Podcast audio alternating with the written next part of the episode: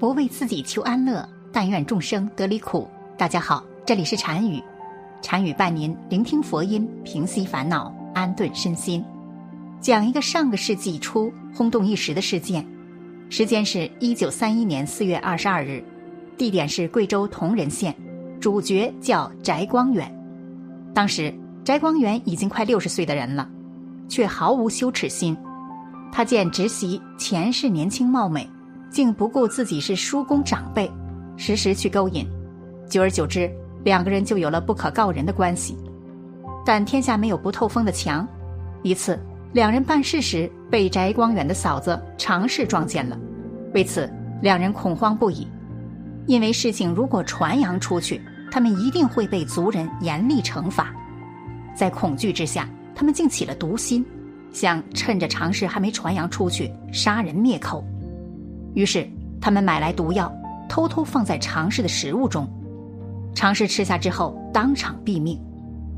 常氏的儿女们见母亲惨死，怀疑是翟光远所害，就去追问翟光远，但翟光远坚决否认。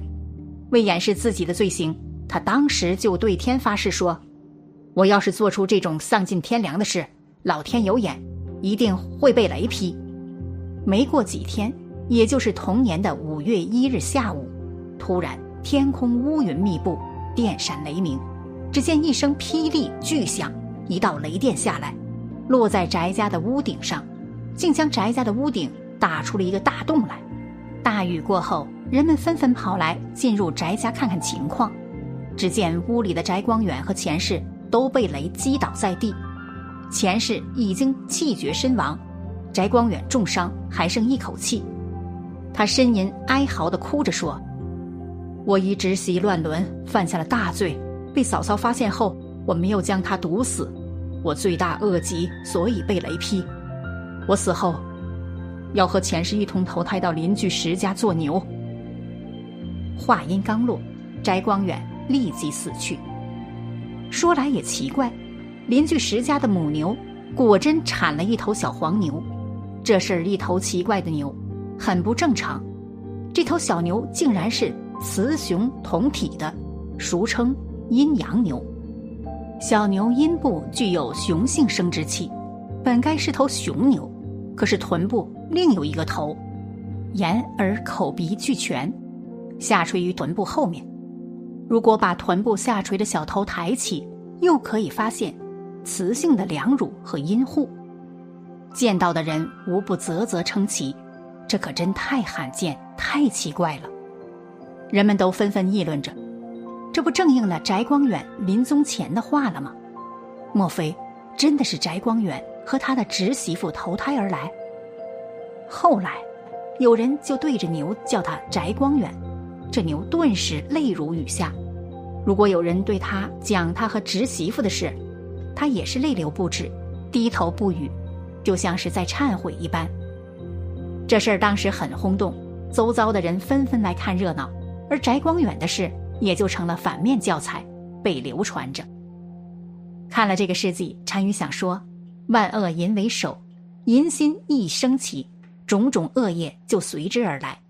说谎、偷盗、杀人放火有之，真的是廉耻丧尽，伦理全亏，因此而种下种种恶因，迅速消耗福报。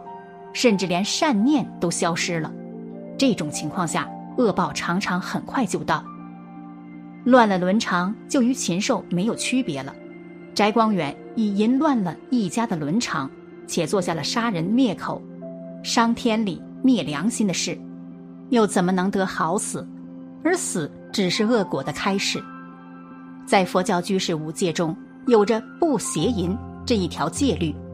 邪淫是指正常夫妻以外的一切不正当性行为，例如不正当男女关系等。邪淫会极大的损耗个人的阴德与福报。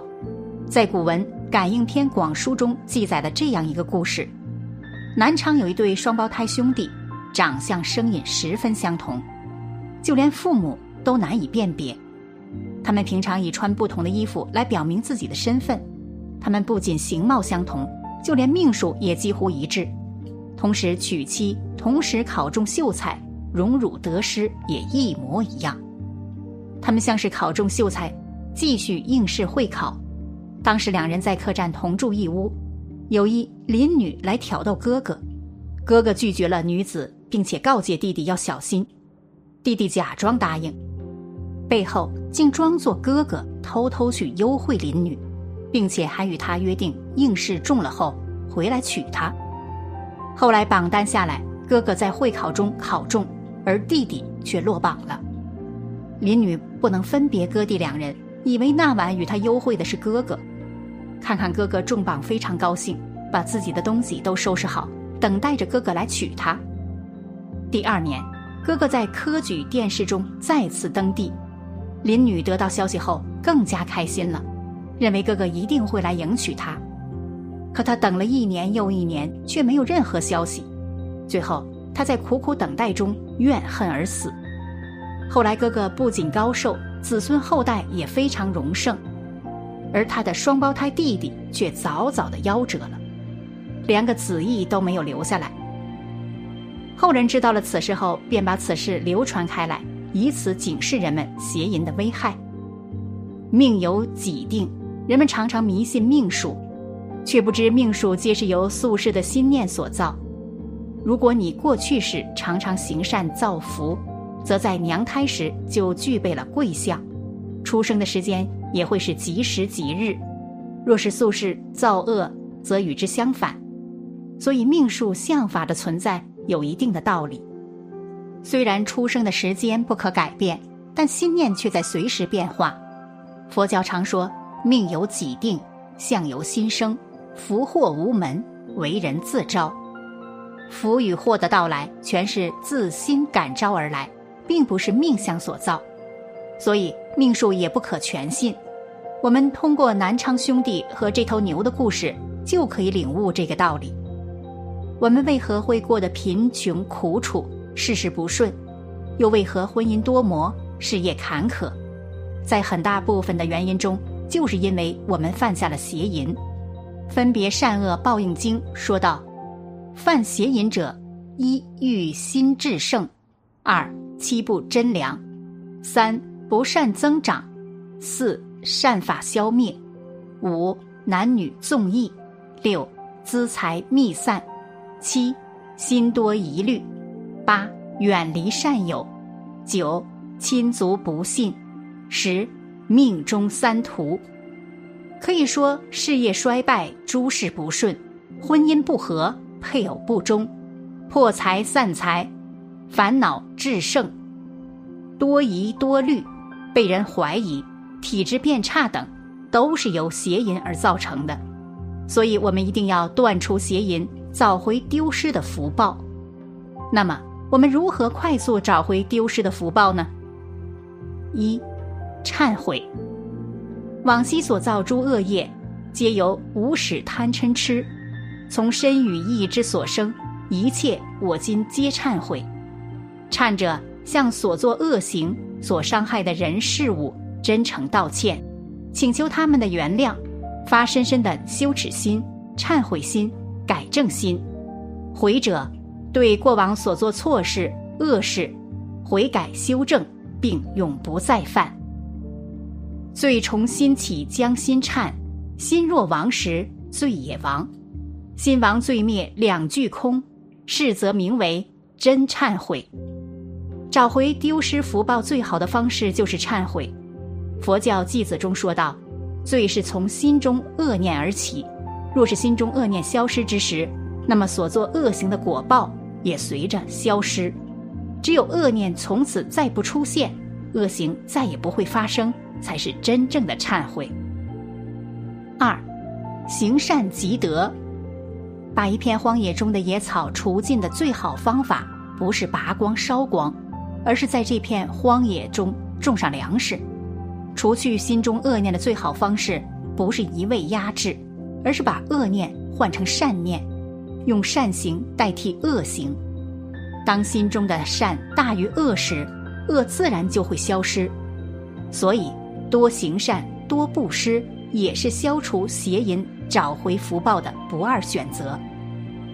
楞严经中说道：“淫心不除，尘不可出。”欲不重不生娑婆。希望我们每一个犯下邪淫的人都可以改正自己的观念，修正自己的行为，知错能改，善莫大焉。所丢失的福报，终会在你的改正中重新回到你的身上。